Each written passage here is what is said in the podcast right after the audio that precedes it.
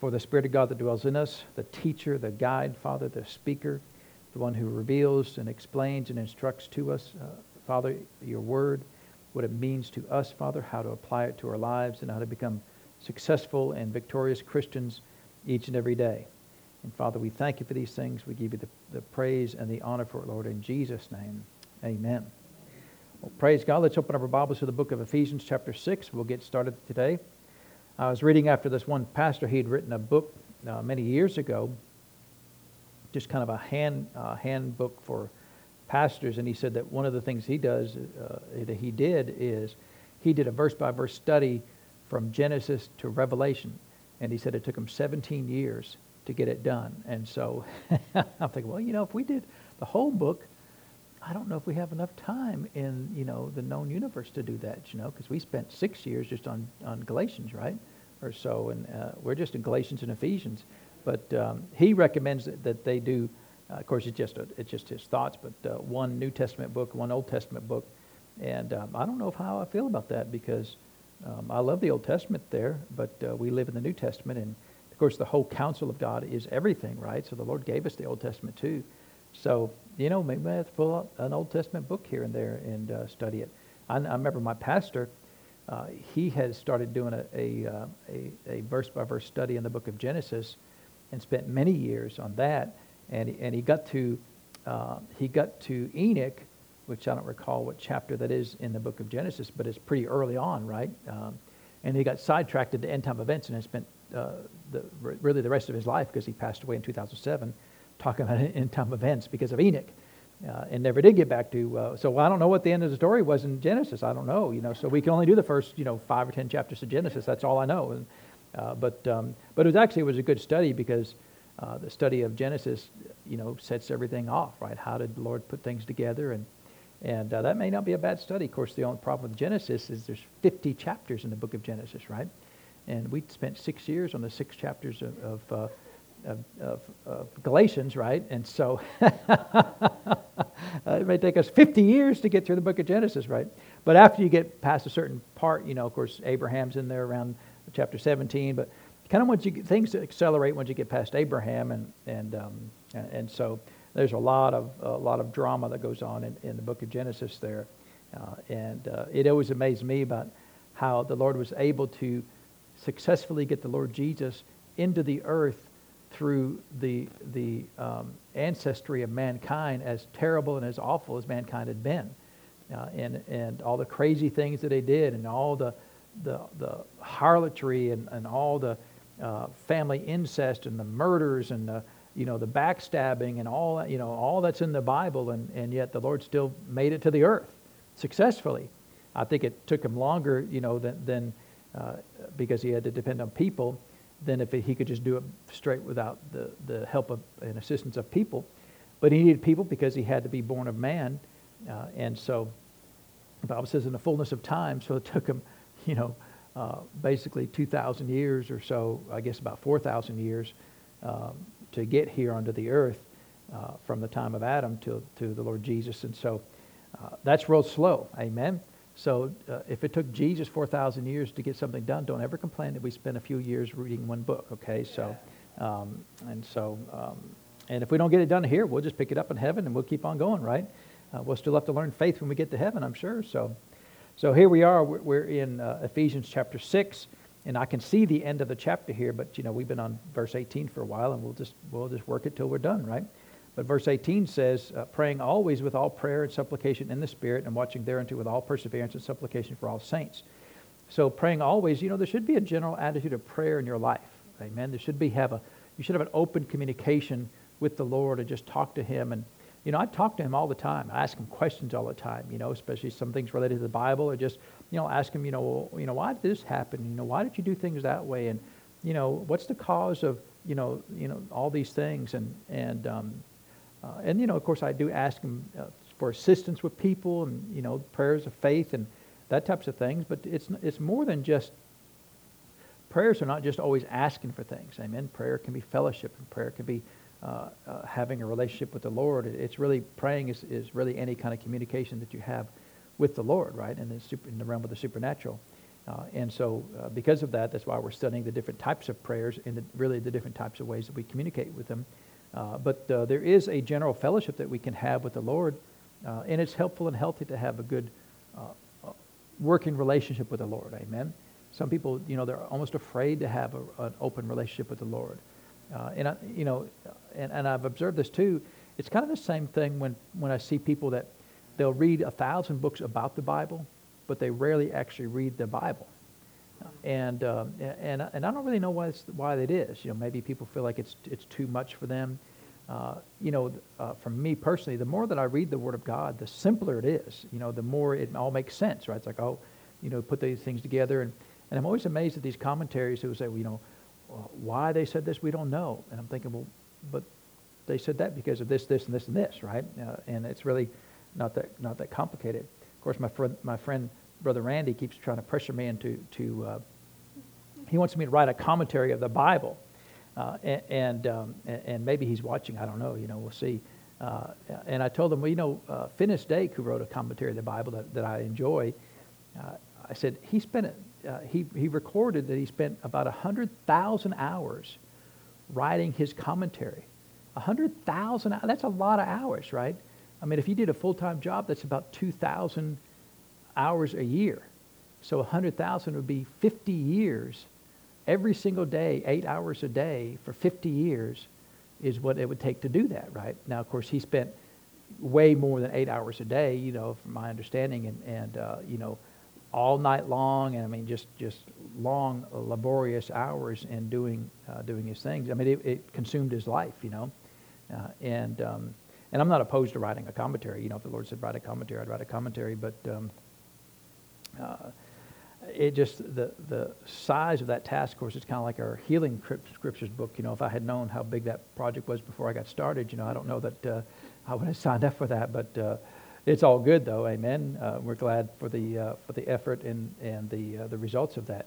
But prayer should be you should have a you should have a a good working relationship with the lord a good working relationship with the word of god and a good working relationship with the spirit of god you know, if you'll do those things, then really, you know, the Lord has the ability to correct you and adjust your life and get you to where you need to be.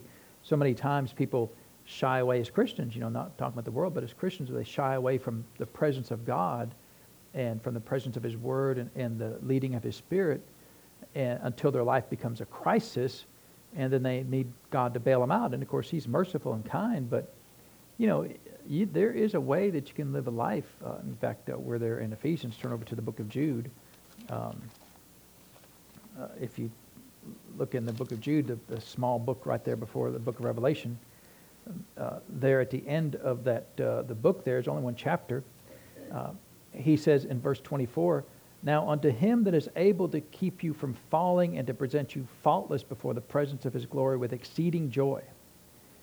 You know, there is a potential in your life that you never fall. You know what he says? To him who is able to keep you from falling. So is the Lord able to keep you from falling? That's what it says, right? So you have the potential. You know, people all the time just they diminish the word of God. Well, you know, nobody's perfect. We're all going to make mistakes. And there, there, there's truth to, to that, but that's a that's kind of a cop out.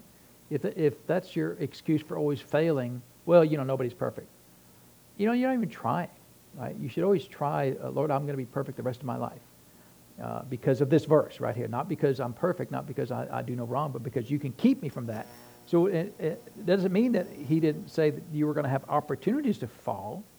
Well, all the, all the days of your life, as long as you breathe air, you will have an opportunity to fall, either through your own flesh or through uh, the actions of others or through the temptation of the, the enemy of mankind. Uh, you will have an opportunity to fall the question is, what do you do in that moment? Do you yield and fall? Do you yield and, and say the things that you shouldn't have said? Or do you yield and do the things you shouldn't do? Or do you recognize and go, you know, I'm, i choose not to do that. I choose not to say that. Uh, so, uh, so, we, so we have the potential to live that way, amen? And so we're here. Let's turn over to Philippians uh, chapter 4 then.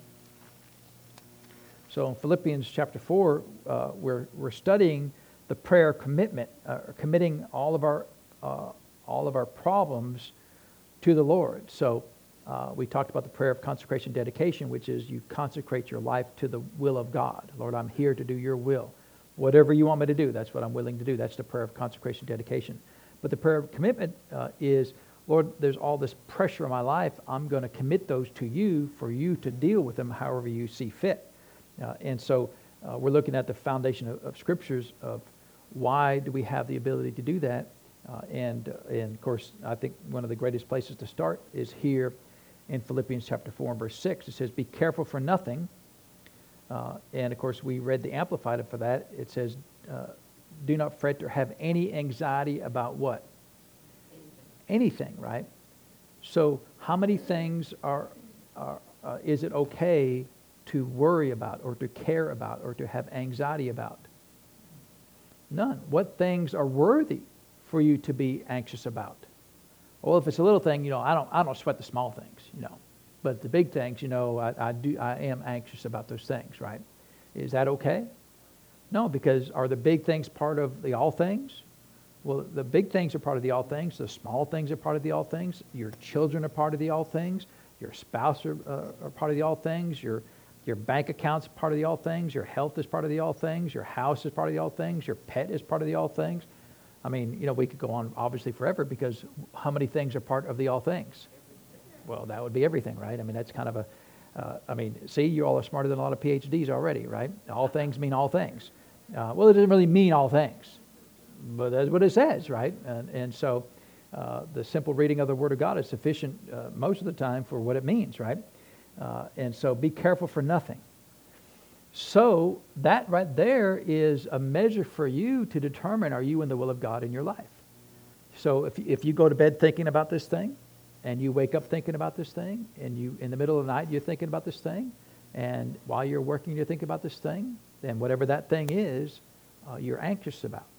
And, and so wor- the worry of that, the care of that, is uh, is what it's talking about. The very thing, whatever that thing is, right? So sometimes it's money, sometimes it's health, sometimes it's whatever. You know, am I going to get that car? Am I going to get that job?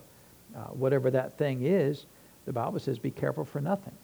So there's nothing really that, that uh, is worthy uh, that, of us uh, violating the Scripture for.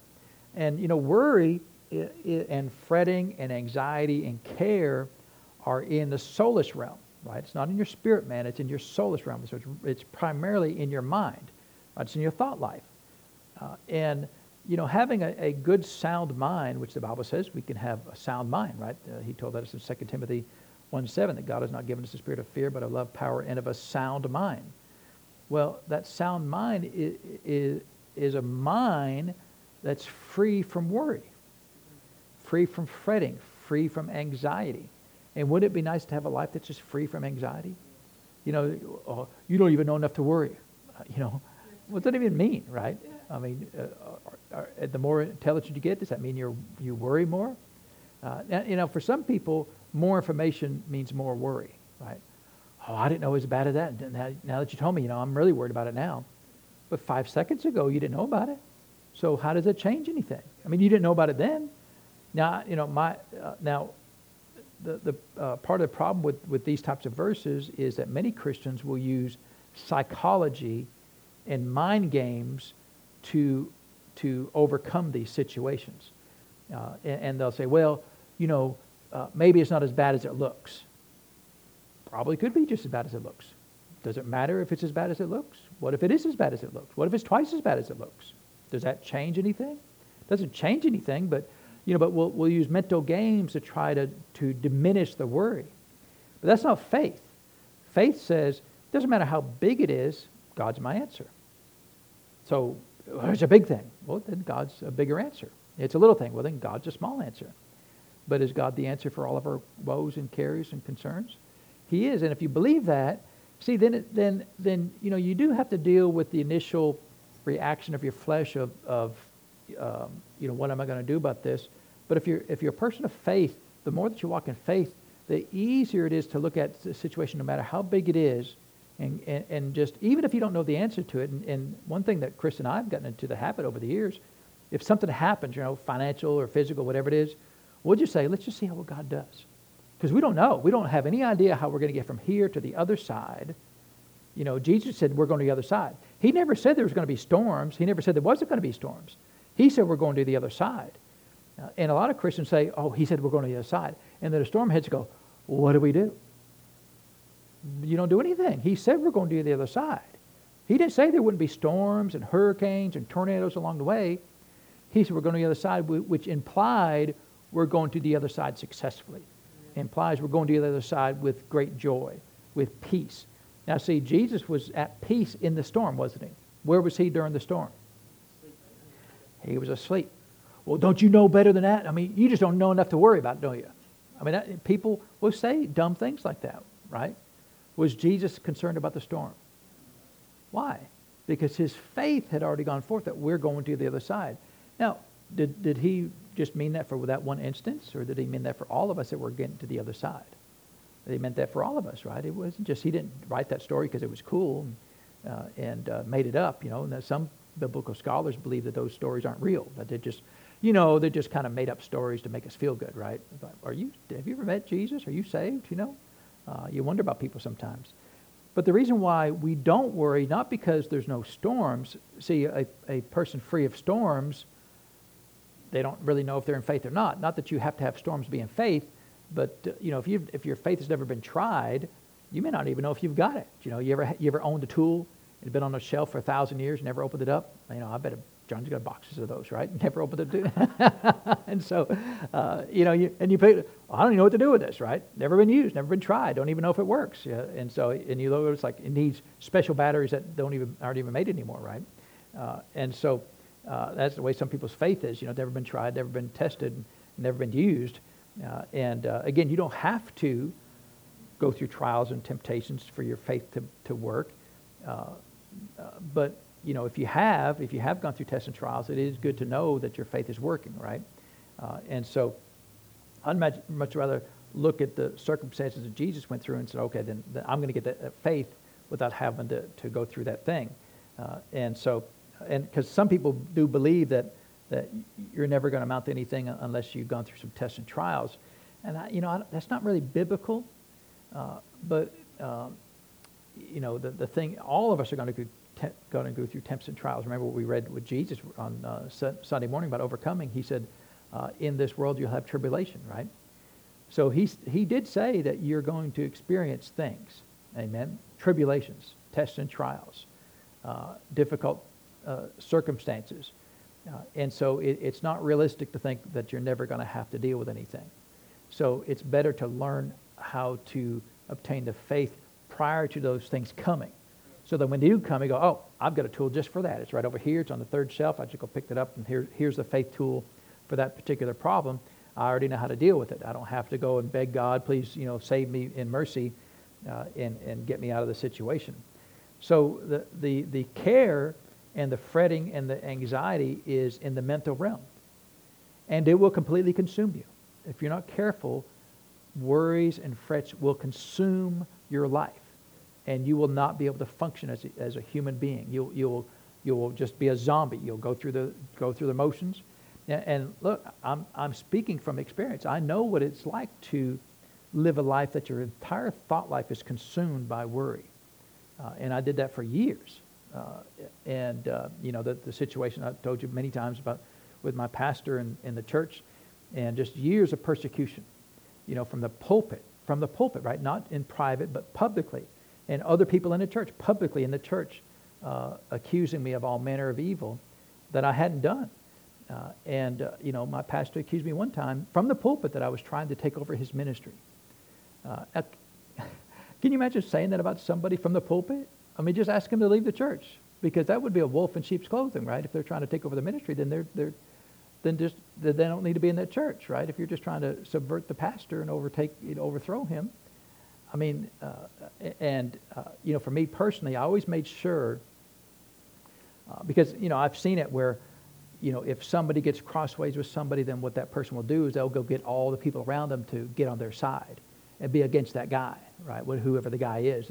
oh, hey, you know, he's really not that great of a guy. Let's, let's overthrow him, right? So they'll get a following to try to split a church. And, and I always made sure that uh, if anybody ever came up, and on occasion people would come up and they, they would show pity towards me man, they sure is hard on you tonight, you know. Uh, and, and, I would always reject that. Like, no, I'm not having a following. I am not going to build uh, a, a, an allegiance against the pastor. And so my heart was always clean, you know, because I, I, know I, I read Psalm 18, and David said that the Lord protected him because of the cleanness of his hands. That's why I love the Word of God, because it sh- tells me how I'm supposed to act in the middle of the storm. Even though I didn't know how to get out of it, I knew not what to do. I knew, I knew what I shouldn't be doing, which is to build a following and to overthrow the pastor. One person even said, Well, you need to stand up in public and rebuke the pastor in the church about him doing those things. I'm like, Yeah, right. I'm going to do that. Just I'll get right on that, you know. Uh, like you've never read the Bible ever, have you? Right? You ever heard this, this this unknown king named David and Saul? You know, what did he do with Saul? Did he ever attack Saul? You know, no. In fact, what did he call Saul even after he died? He called him God's anointed, right? The, uh, uh, the anointed king. Uh, and he always spoke of Saul with honor and respect, even though Saul was really a jerk towards him, right? Mean and unkind and hateful and tried to kill him many times. Yet David still honored him. And I learned from those things. And in the midst of the difficulties, you know, and I can't tell you how many people tried to subvert the pastor and try to overthrow him, either behind the scenes or the other people. Uh, and, and, and they justified it. Well, you know, he's just wrong. Well, he was wrong in many, many things. Doesn't change the fact that I'm going to follow the Word of God. Amen. Follow the examples. Why do you think the Lord gave us the example of David and Saul? Because sometimes there's a Saul in your life. Sometimes there's somebody over you that's trying to harm you. Well, what do you do? You, you, you, you take them out. That's what you do, right? No, you, you, you hold your tongue and you let the Lord deal with it, right? Uh, as he sees fit. Uh, and uh, because vengeance is his, right? Not mine. And if the Lord wants to have mercy like he did with Nineveh, thank, thank God, uh, you know, for mercy. Amen. Lord, I thank you for mercy. Uh, and um, I remember one time uh, we got in a bad habit at the church. We'd have guest speakers come in, and, then the next service after they would leave, like a Wednesday service after they would be gone, then the pastor would start, you know, what do you think about him? You, you, did you like that verse? No, I didn't like that verse at all, Pastor. You know, and I thought how we said that thing over there, I thought was wrong. And, you know, and this person over there was, and we just start railing against these, these traveling ministers, you know, in public, you know, and, and I'm thinking, you know, uh, uh, this person right or wrong, has given up everything for the Lord. And maybe they're not the best minister in the whole wide world, but you know, I don't know who who is the best minister in the whole wide world. I don't know anybody who's actually that person, right? Uh, but they gave up everything for the Lord, their jobs and their their houses and their careers and whatever it was, to uh, to follow the Lord. And I'm thinking, what have you given up? You know, you get to go to your cushy job every day and go home every night to your wife and to your kids and you don't have to travel and get in airplanes and, and sleep in, in you know strange places and eat strange food and you know you've got a cushy life and and you're ragging on this minister uh, and they kept going on and on and, and, finally the pastor asked me you know uh, Chip what do you think? And I said uh, I said pastor I said I just thank God that he's a merciful God. Uh, and then you know you could just hear the and the you know the people in the sanctuary just you know mad at me because you know, who do you think you are? You think you're all that, you know. And then they would have that attitude, you know, because I said, you know, I, I thank God for mercy, but don't we thank God for mercy, right? Uh, so I'm not, I'm not going to play those games, you know. Uh, and and, um, uh, and you know, and I tell you a lot of those stories because those those events will occur here in this ministry on occasion too, right? We will get somebody who comes in and tries to rag on me. And, and I, have I ever said I'm perfect? I mean, I've never told you that I'm perfect. Well, I actually have one or two, twice, you know. Uh, and, uh, I'm not, I'm pretty close to perfect, right? But I'm not actually perfect. Uh, but, you know, there will be people come in here.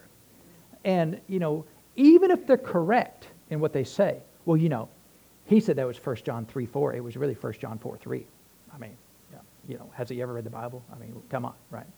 Uh, and, and, they'll say those things because they're going to try to do to diminish your confidence in the ministry here. Amen. Uh, and you know, so I tell you this because it will help you to go, no, I'm not listening to that. Even if they're true, right? Even if they're right. Because, see, they could come to me and correct me. You'd be okay, right? And I've had people come, you know, that you said it was 10, it was really 5. Thanks. I mean, you know, it, it wasn't constructive criticism. It was, you know, you're wrong, and I just want to let you know that. Okay, thanks. I'm, I'm glad that, that you've given up so much for the Lord to tell me that it was 5 instead of 10, right? Uh, and so, so uh, worry and fret will consume your life. So, uh, and I was telling you about that for my life, that with my pastor, it got to a point where every waking moment, I, the, the thoughts of the injustice and the conflict and why, why are they doing this to me? Because, you know, to be honest, the Lord had told me to go to that church. The Lord told me to go and, and serve that pastor. And my only desire was to serve him. That was it. I, I had no ambition to be a, a, a, a uh, have a title or a position or anything. Uh, in fact, I remember uh, one time that uh, that you know the pastor didn't have any elders in the church, and they really needed some elders because he, he couldn't keep up with everything, and you know it would have been help to have, helpful to have some elders. Uh, and uh, and I remember the elders before that he just railed against all of them until they all quit the church, and then and then, then he didn't have any elders for a long time, and but but for whatever reason he decided he's going to have elders, uh, and uh, so uh, one night during church, you know, it is a Wednesday night, he said, "Chip, uh, you want to be one of the elders?" And I really paused because I knew what he was like. I'm thinking, you know, Lord, not really, because everyone else you shot broke a kneecap, buried him in the backyard, said terrible things about their dog.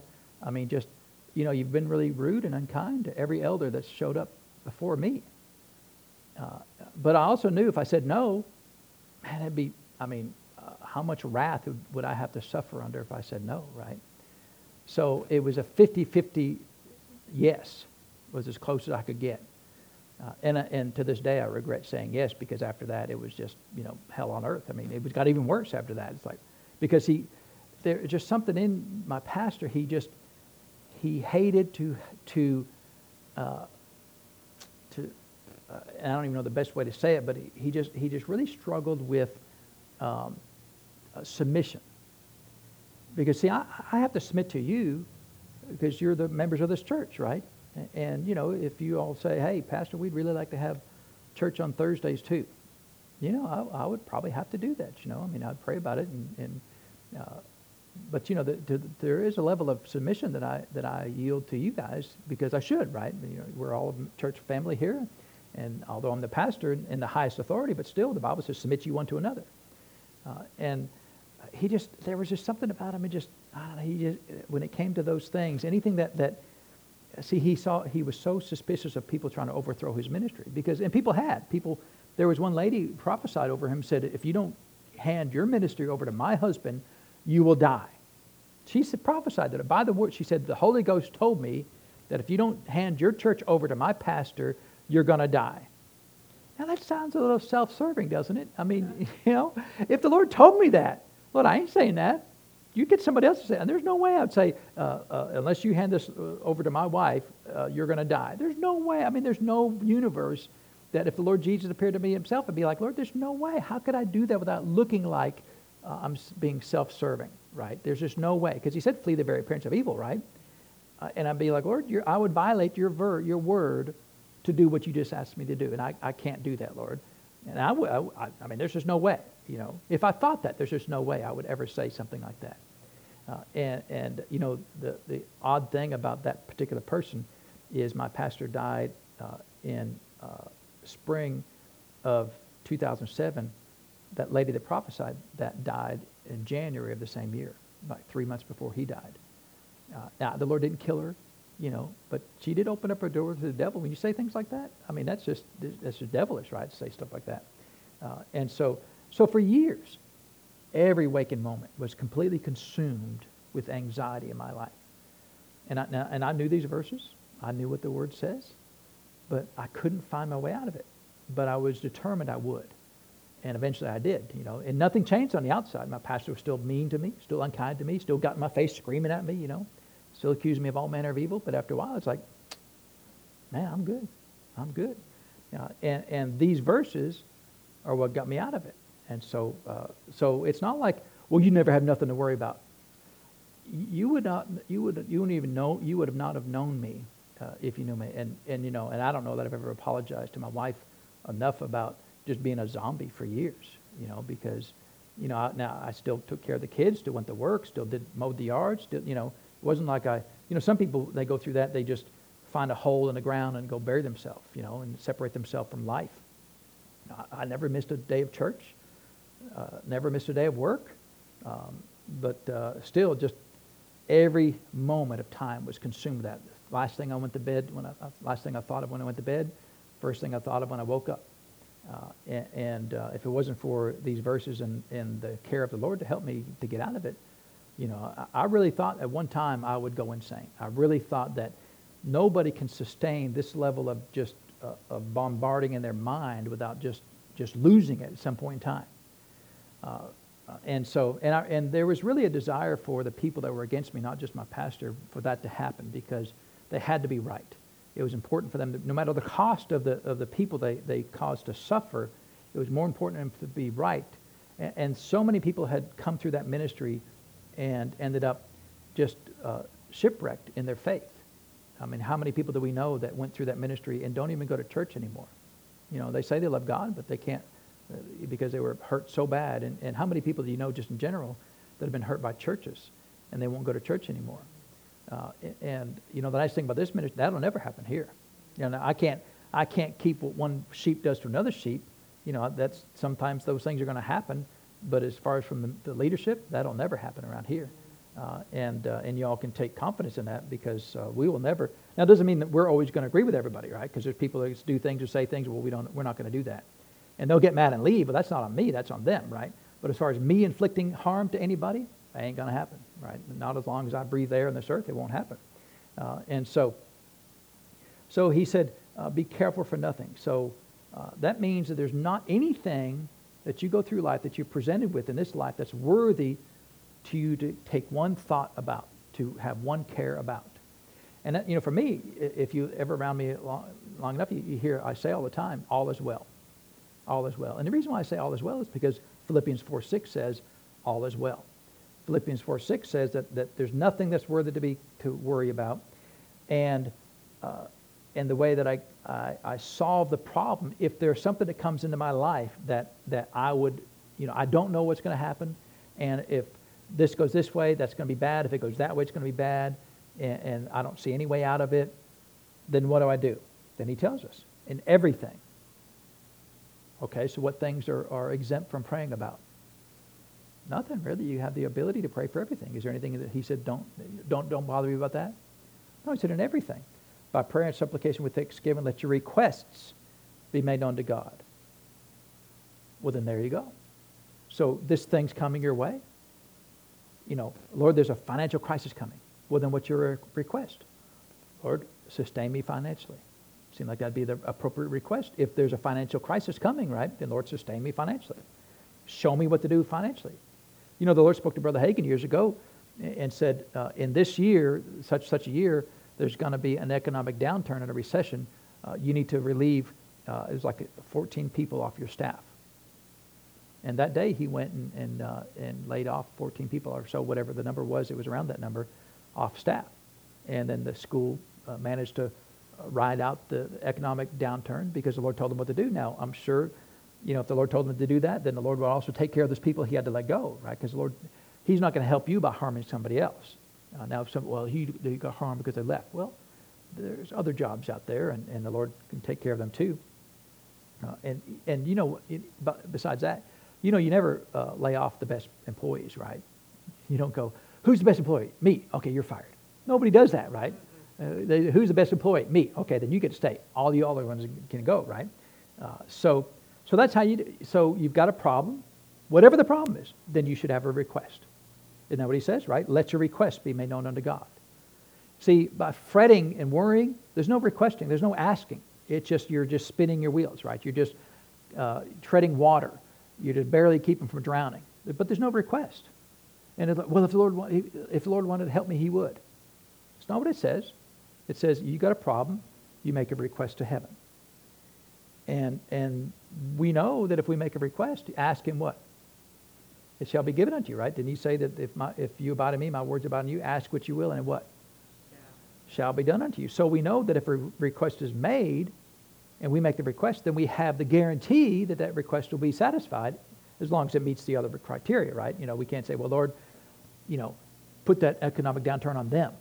You know, you can't do that, right? You can't, well, Lord, make them broke. Don't make me broke, you know. That, that, that's not, we don't make that kinds of requests, right? And those are obvious. Uh, but your request should be, Lord, uh, uh, get me out of this hole, right? Protect me from this, from this harm. You know, get me, uh, uh, if it's a financial problem, then Lord, you figure out a way to fix these finances. Uh, and, uh, you know, and if it's, it's finances, you know, I'll tell you what, what my observation has been over the years. I've never met anybody that was in a financial crisis, you know, in a sense of they're going to come and take your house away crisis that was ever a tither. Never, not one. Now, you know, I have seen plenty of times when, when finances get tight, but, you know, the Lord's wisdom, you get out of it, right? Just like, you know, Brother Hagin, the, the finances were tight, but the Lord showed him how to get out of it. He didn't give him more finances. He showed him how to deal with what he had, right? Uh, and so, um, you know, there's, now I know there's always more finances, but sometimes the Lord says, here's how you deal with the thing, with the hand dealt to you, as opposed to, I'm going to take that hand away from you, because we don't need to prescribe to the Lord how he solves the problem. Uh, if, if there's a problem, then the, let, let the Lord tell you how to deal with that problem. Whatever it is, right? If he says sell this, what do you do to sell that? You know, if he says keep it, but then do this with it instead, you know, then you do keep it and you do it with that instead, right? So uh, it's, uh, it's whatever, whatever the answer to the request is, is what you do, right? Uh, and so, uh, so part of the problem uh, sometimes too in Philippians 4, 6 is we prescribe to the Lord how we're going to get out of something. And, and so, you know, your prayers, you know, in one hand, they do need to be specific, right? Hey, Lord, there's this specific problem, and I need a specific answer for this problem. Uh, but be careful of dictating to the Lord how he solves your problem, because you reckon he's smarter than you? Oh, yeah. You know, he probably knows one or two things that you don't know yet. Maybe. I don't know, you know. I mean, he's been around a little while, so, so try not to tell him how to do his job. Amen? Uh, and so Philippians 4 6 is completely self contained. It tells you how to get out of the situation that you're in. Uh, no matter what it comes, right? No matter what worries come, you make a request. And see, if you really believe that your request to be answered in the affirmative, yes, then what, then what is there to worry about? I mean, there's really nothing to worry about, right? If you know this is coming, and I prayed about it, and the Lord said He'll protect me, well, then what is there really to worry about? What if it falls through? Then there'll be another thing behind that. What if that job, what if that prob, uh, job falls through? Well, then there'll be another job. Uh, well, what if that happens? Well, there'll be something else.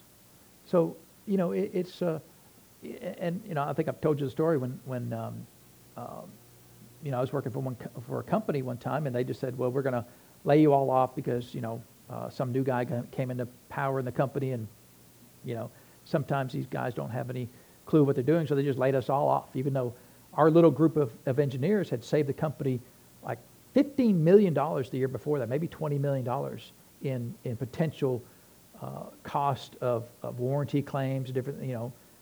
Well, that's a lot of money. He didn't care. Yeah, just get rid of them. Okay, fine, but, you know, it, it was a, a very unique group of individuals that were really good. We were really good at what we did uh, probably, I, I mean, world class good, that type of good, you know, things that we did in that group that nobody in the industry had ever done before. And we were doing stuff like that just because the Lord brought this really great uh, group of people together. He didn't care. Get rid of them all. Okay, fine. And he said, unless you want to move to Detroit. I mean, uh, if anybody from Detroit's watching, love you all, but I have no interest in moving to Detroit. You know, I mean, it's just uh, the Lord wanted me to stay there, and, uh, and Lord, what do you want me to do? Stay there? Okay.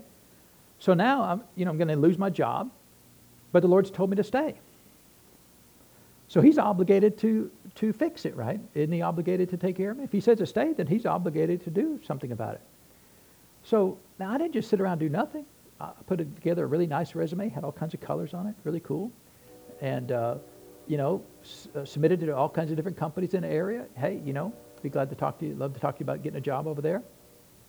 I mean, I did my part, went to interviews, you know, talked to people, uh, different things, and, um, uh, you know, eventually I got a job. But I never, I never was concerned from the time that I got laid off to the time, you know, because they told us on day one, and then we had like 30 days or 60 days or whatever it was until, until we no longer actually had a job. Uh, and, and so I didn't fret it at all because if one job fell through, I just need one job. I don't need 12. So what if that job falls through? It's their loss, right? They missed an opportunity to hire me. I was a great in- engineer, right, at the time. I'm not an engineer anymore, but um, and so no need to worry about it. And and I was doing jail ministry. I'd go into jail ministry every week and say, uh, and I, I told them, hey, I'm losing my job. What are you going to do? I said, let's see what the Lord does. You want to? And every, have you got a job yet? Nope. What are you going to do? I I said, let's see what the Lord is going to do. You want to? Uh, and it really gave them a good opportunity to watch my faith because I had I was under no concern, no pressure whatsoever. Uh, you know, by that time, you learned a few things from the Lord, uh, and um, let's just see what the Lord's going to do. You want to? I, well, and then when I got the job, they were so excited. Right, I got a job. See, it, it's actually a, an upgrade from the last job I had. You know, I moved into management. You know, and and uh, um, for a good company, and, and it was a it was a good job, right? And it was the last corporate job that I had there.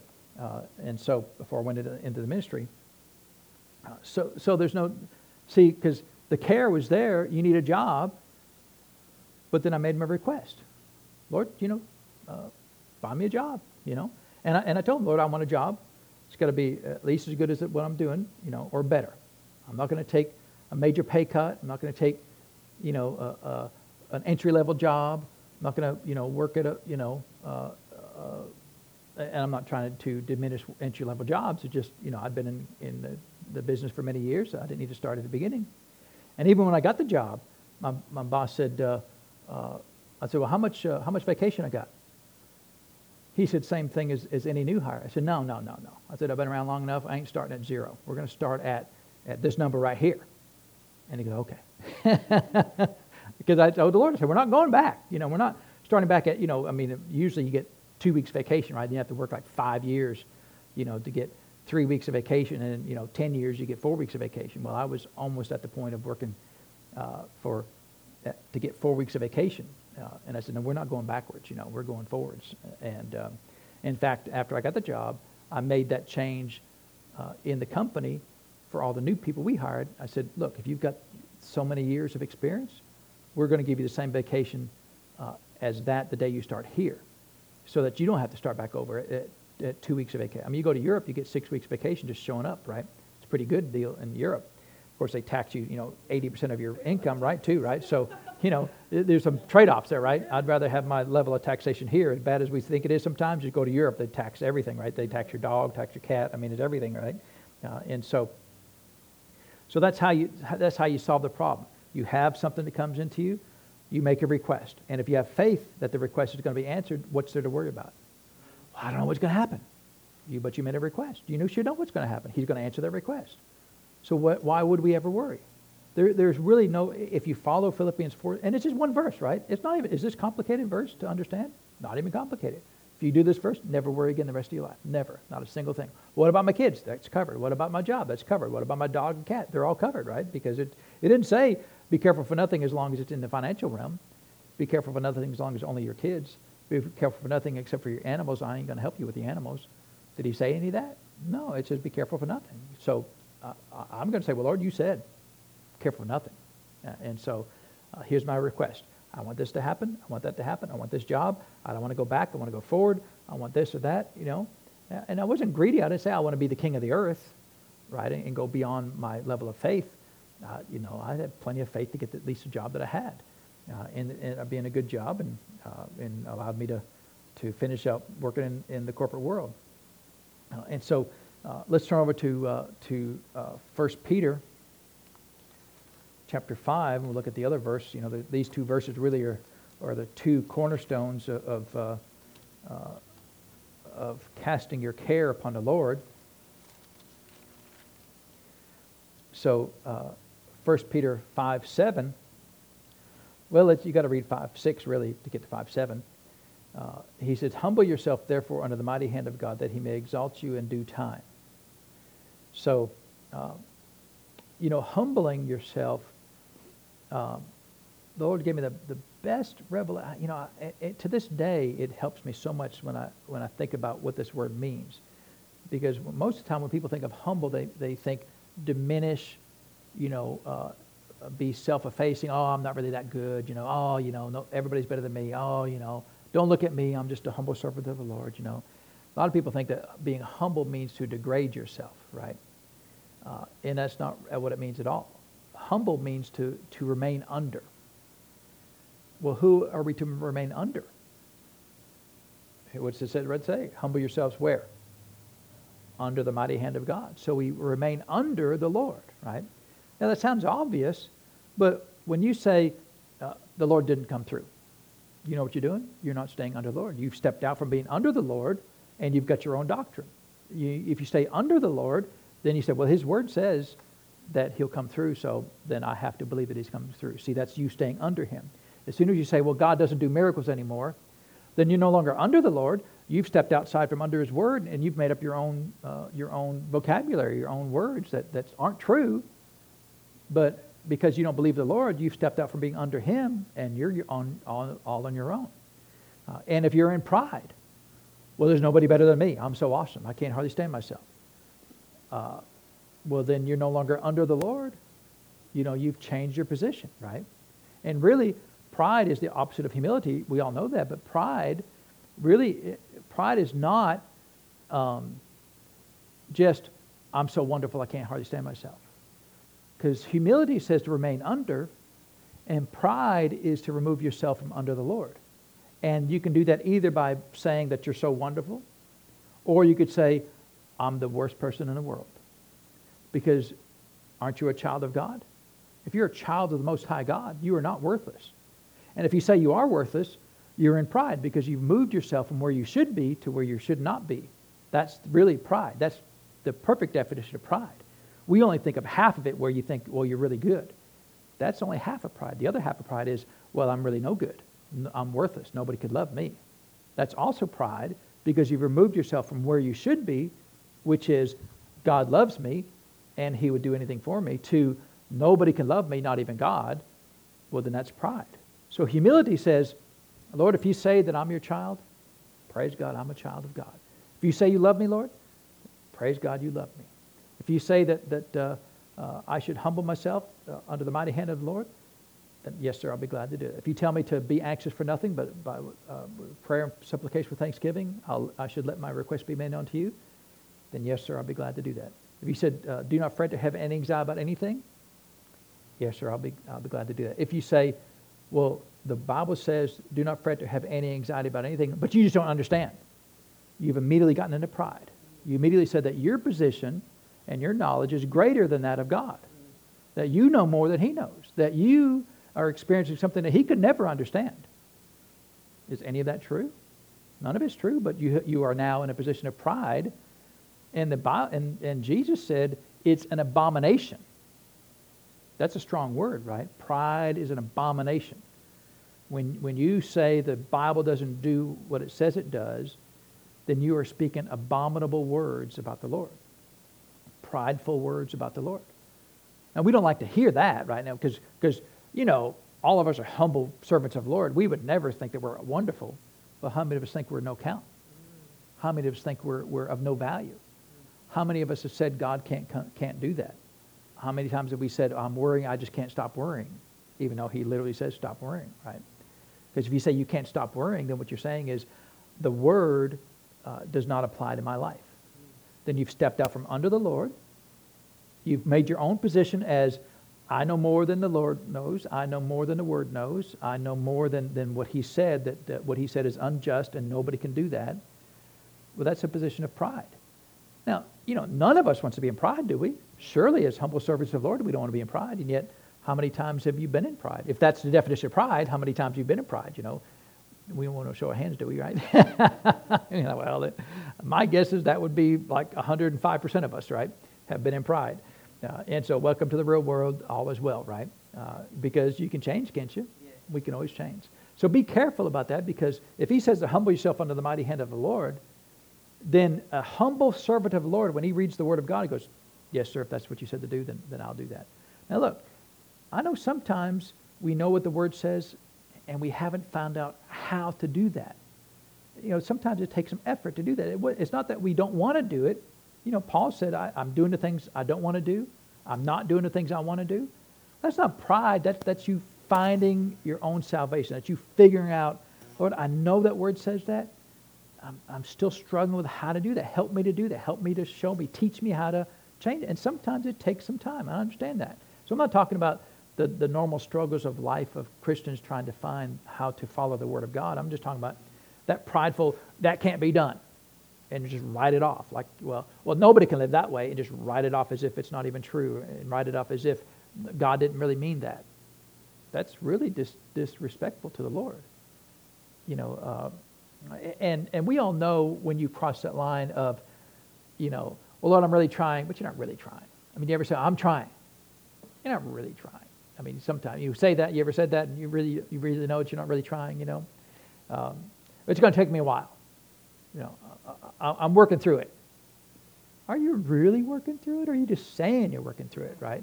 I mean, I don't know. That's between you and the Lord, right? But I mean, how many times have you said that? And you know, I don't really mean that. I'm just, you know, I just want to be mad for a while. I'll, I'll plan on getting over next Tuesday. Well, why not today? Well, no, no, Tuesday's good. But Tuesday, today can work too, right? No, no, I ain't doing it today. Maybe Tuesday. Okay, well, that's pride. Because you could do it right now, right? Uh, and I told you about the time I was mad, right? The time I got mad about something Chris had done, and, and that's all I remember. I don't remember the specifics of what it was that she had done. And I can guarantee you this, though, it was nothing she'd done, right? It was just what I perceived that she'd done, right? Oh, she's just wrong, you know. That much I can know. Uh, and, and, I was just kind of steaming it, uh, you know, uh, just in my own self. And the Lord just spoke to me. He said, you know, you quit being mad anytime you want to. I mean, it's just as real to me as the day he said that. You any, you can quit being mad, really, anytime I want to. Yeah. No, really? Any anytime I want to, I can quit mad. Yeah. Because see, that, was that the way you was raised? The way I was raised is you get mad until just steam runs out, and then, then you can quit being mad, right? When the steam's done, then you're stopped. You're not mad anymore. That's the way I was raised. But the Lord said, anytime you want to. Really? I mean, to me, it's one of the greatest revelations He's ever told me. Because just as soon as He said that, I wasn't mad anymore. And I've learned, you know, I can just stop being mad. Well, you can't just stop being mad. Any doctrine that says you don't have a choice is false doctrine. Every time you're mad, you have a choice. In the very moment of being mad, does not be mad. Now, if it's righteous anger, you know, I mean, if I saw an innocent person getting hurt, you know, I'd be right, I'd be angry, right? And that'd be okay, right? I'm not talking about that kind of anger. I'm talking about, you know, you burned the biscuits and how dare you, right? Or, you know, you didn't, you didn't fluff up my pillow like I asked you to, you know, how dare you? Uh, you know, I told you when I, when I first got married, I had delusions that, you know, when I was growing up, my mom would wait on my dad hand and foot. I mean, you know, time for dinner, and we had, you know, 11 kids, and and my dad would get the food. He'd get all every the best chicken leg first, and and and all of us rabid animals would have to wait, right? We'd have to sit there and wait, you know, and, and we're all waiting, and and nobody moved until Dad got everything he wanted, right? And then sometimes uh, he didn't want to eat with all the rabble rousers, so so my mom would go set up a, a, a card table in his recliner in the living room, and he'd go eat at his table in the living room and watch TV while all of us riffraff children were in the in the kitchen, you know, fending for our very lives, right? Uh, and, and, I just thought, man, it'd be sweet when I get to be a husband. My wife's going to do that, and she just just answer, you know, give me the best chicken legs, you know, and stuff. And I get married, and she's like, you know, if we have a first kid, and I don't even exist anymore. What are you? Hey, I'm the king. Where's my kingdom? I want my crown. I want my table. You know, where's, you know, no, I, I never said that. Did I ever said that? Where's my table? You know, where, uh, I mean, I, but I did think it many times, you know. How come she ain't, you know, come home and the newspaper's not at my table, you know, the, where my slippers? And, I mean, you know, what in the world, you know? Uh, isn't that, I thought this was the way it's supposed to be. And, and I just thank God I never said any of that. Some things are best never, never said, right? Just dying to vine, vine as thoughts and, and um, uh, terrible. I mean, you know, but uh, I waited for a long time for it to happen. Uh, maybe it's going to happen today. You know, it never did happen, ever. Not one time. Uh, and so, uh, uh, what's that? I guess.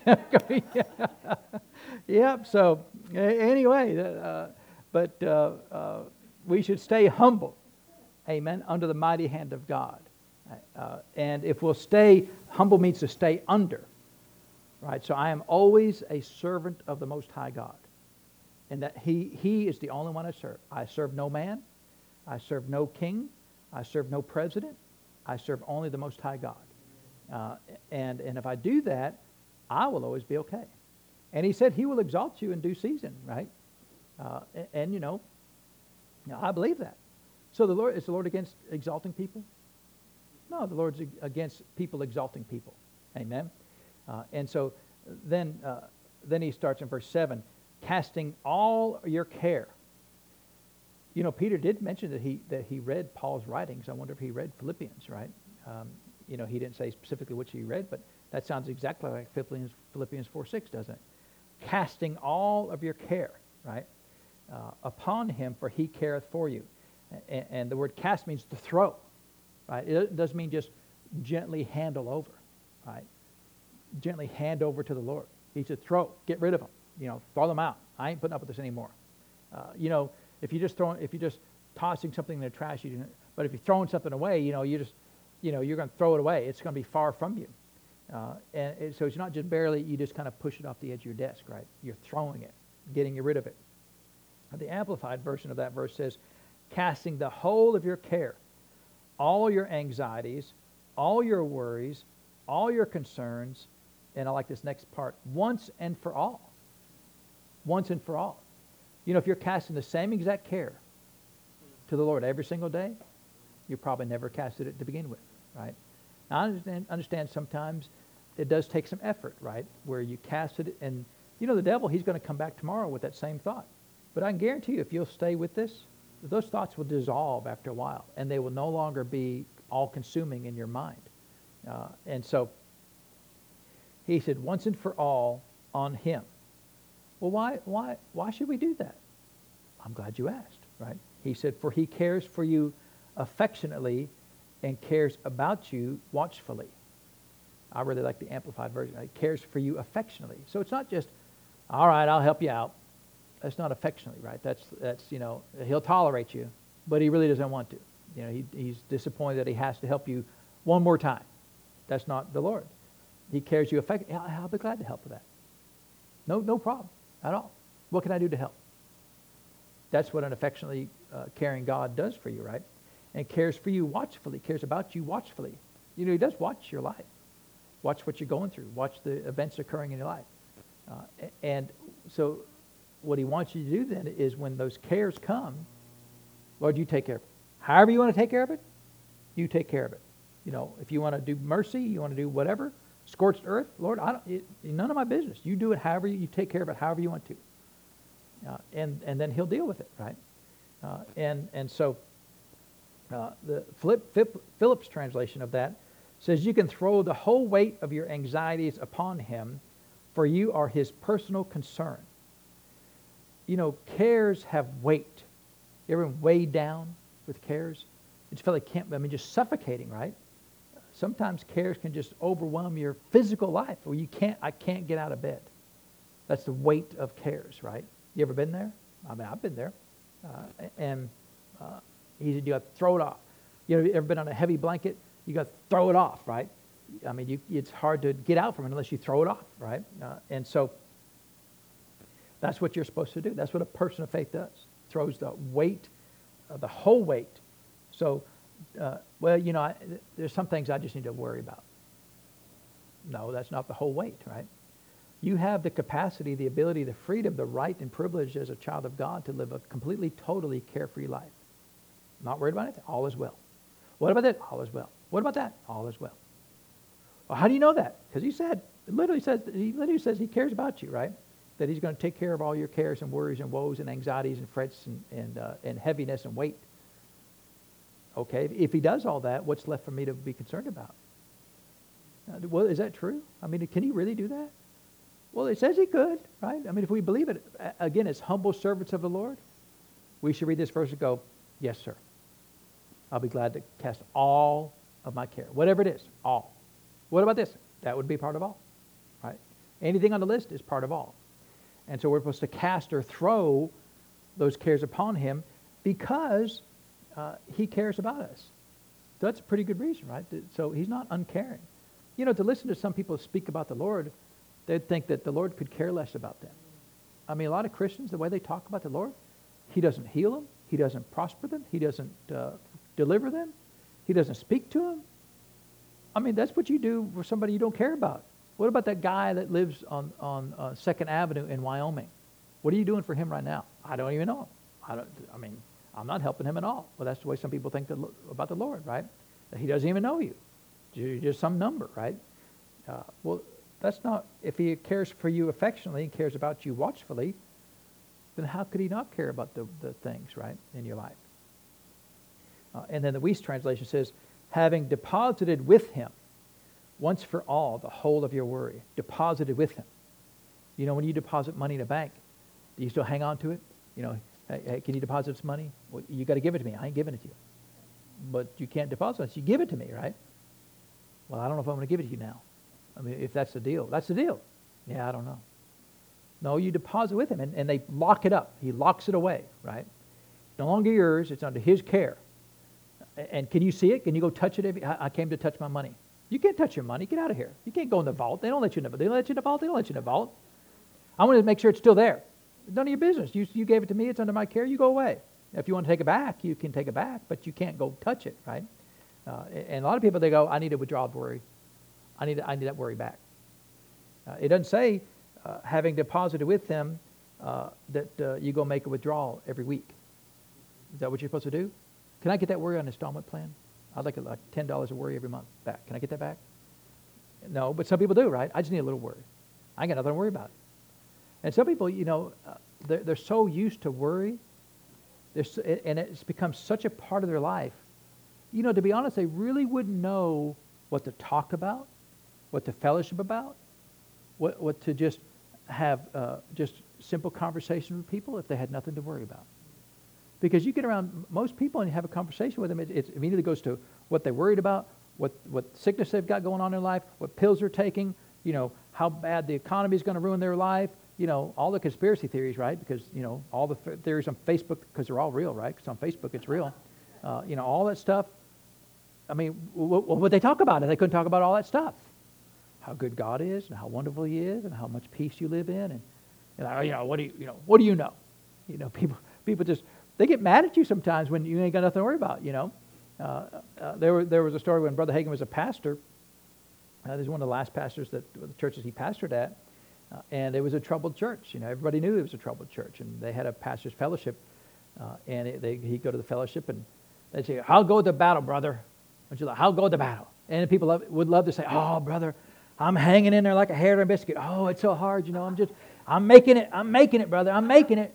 How you doing? Oh, about as good as you doing, you know, but, you know, I'm taking a few arrows, but, you know, I'm going to be all right, you know. And it, it sounds good, it sounds spiritual, right? Now, and, and they'd ask Brother Hagin, oh, Brother Hagin, how go the battle? He said, oh, I'm not going to care in the world. Uh, all is well. All, and they thought, you're crazy. We know about that church. We know how bad it is that every pastor had been burned that went through there and came out, you know, uh, barely making it out alive. And you've got that same church. And we know it's a troubled church. And it was a troubled church. He said he preached love like every week for a year. Love, worked, uh, preached on love because they, they were messed up, right? Uh, and see, they thought he had a character flaw. And yet he was really just a person of faith. He ain't got to care. Because, and he said, he said, look, if the Lord told me to go there, then it's on him. All the woes in the church are on him. All the trouble, they're on him. And he said, Lord, you know, I'm not taking a care. I'm not going to have a care at all of this church if it, uh, you know, one time his son called him up and said, Dad, uh, somebody broke in the church and stole everything. All right. Anything else? No? Okay. See ya. I mean, you know, what are you going to do? Uh, you all remember when, when the, the, the mini tornado came through and, and took off our awning? Right? And, and, and we only had it a year, right? The whole thing off. Took this, remember the hanging sign we used to have out there? Flipped the whole thing up and had a it had a pipe of concrete on the bottom of it. I remember the pipe there? It was filled with concrete. So it wouldn't do what it just did. There, been, there was a lot of wind that did that, right? Ripped the whole thing off, the whole, the whole awning off. And someone from the church called me, Pastor, Pastor, the whole awning's ripped off, the, the front of the building. I said, Did anybody hurt? No. I said, Okay. We'll deal with it when we get back. What's that? Well, well, no, we were at Brother Randy's services, you know. Uh, I mean, you know, that's work, right? I mean, you got to work. You got to go two services a day, get dressed up and pretty, smell good every day, right? Vacation, you don't take a bath for a week, right? So that wasn't vacation. I had to shave every day. I mean, wow, it's, it's the worst. Uh, and so, but they, you know, they were all kind of concerned. Oh, Pat, Pat, what are you going to do? Nothing. I mean, I, am at these services. You know, I'm not going to leave early. Why would I leave early? Did it change anything? If I got here a day early, the awning's still there, right? Uh, uh the glass broke? No. Okay, so nothing for me to do. Thanks for letting me know. And they just, you know, they said, well, there just seems like something wrong with that boy. You know, I don't know. I mean, he's not worried about it at all, you know. And, uh, and uh, but what's there to worry about, right? I mean, you know, it's just stuff. Nobody's harmed. Church didn't blow up, explode. I mean, if the church burned down, you know, I'm not believing God. Well, too late to do anything about it now, right? I mean, uh, it's just because God's the answer for everything, isn't He? If He's the answer for that on, I mean, it wasn't even a deal, right? You call the insurance, they came, put new awnings on there. I mean, it wasn't even a deal. You had to make a few phone calls, and it was annoying that you had to make a few phone calls, but I mean, that was really the extent of the issue, right? It wasn't. Uh, we weren't even really out any money that I remember, but um, but see, uh, events like that occur, and people get all worked up. Oh, the whole awning is gone. I mean, that's it. I thought it was a big thing, right? I mean, I thought it was. I thought there was something going on. Well, yeah, don't you know, Pat? Yeah, but let you re, uh, cast all your care, right? Well, that would include an awning getting ripped off by a mini tornado, right? I mean, you know, it's uh, uh, something that a lot of people would worry about. But you know, I'd learned a long time ago from all these things about, uh, from really listening to a lot of Brother Hagin's messages about, they don't need to worry about it. Can't change that. So why should I worry? Is there anything? I mean, what would there to be worried about? Well, you know, you you know, it just and and and here's the here's part of the issue too is you don't use logic to overcome worry. Well, you know, uh, the, the the windows were okay and nobody was hurt, so then there's no need just relax and there's no need to worry. That's not why I didn't worry. I didn't worry because I cast all that care upon the Lord. He's going to figure all that out. He's going to take care of all that, right? Uh, and so if you see, you cast all your care. I'm, I do not have to use any mental games. I don't have to use any psychology or psychiatry to overcome it. I cast all those cares on the Lord, and then He's good, right? Uh, isn't He good? He, he's always good. He's because doesn't He care about you affectionately and, and care about you watchfully? I mean, that's literally what we just read that, right? Uh, and so, this the last part of this verse then in, in the Wuest translation, uh, deposited with Him once for all the whole of your worry uh, because to him it is a matter of concern respecting you. So that, that concern that you might have, that's a, a, it's a matter of concern for him. He sees that goes, oh yeah, boys, get we, we, need, we need to help out down here. As soon as they make the request, we need, to, we need to get on the ball and take care of this. But if the request never comes, see, then, then he's, not, he's not authorized to assist. He's only authorized to assist when you make the request, right? You know, uh, uh, a lot of times it's interesting to, to find out how the government works. You know, like the federal government, they have no legal right to just waltz in Dayton and, and help them with things. Dayton, Tennessee would have to call up the federal government and say, hey, we would like you to come in to assist. They have no legal right to come in and, well, you know, you guys need help. Now, sometimes they could do some lawsuits and things like that, but in general, you know, I don't remember when all like all the flooding occurred from all the hurricanes over the years you know, uh, FEMA, the Federal Emergency Management uh, uh, Agency, they're not legally allowed to just go in and help with a tornado or, or a hurricane. The state or the city or the government has to, the local government has to request the federal government to come in to help. And there have been plenty of times when, well, we don't like that, we don't like that Republican or that Democrat in, in the office, so we're not going to ask. And then the people suffer because the local politicians are too prideful to ask the federal government to help. And I understand, you know, the worst words in the world are, I'm from the federal government, I'm here to help, right? Uh, but still, you know, they do have lots of money. They have trailers and food and, you know, helicopters and things that can assist.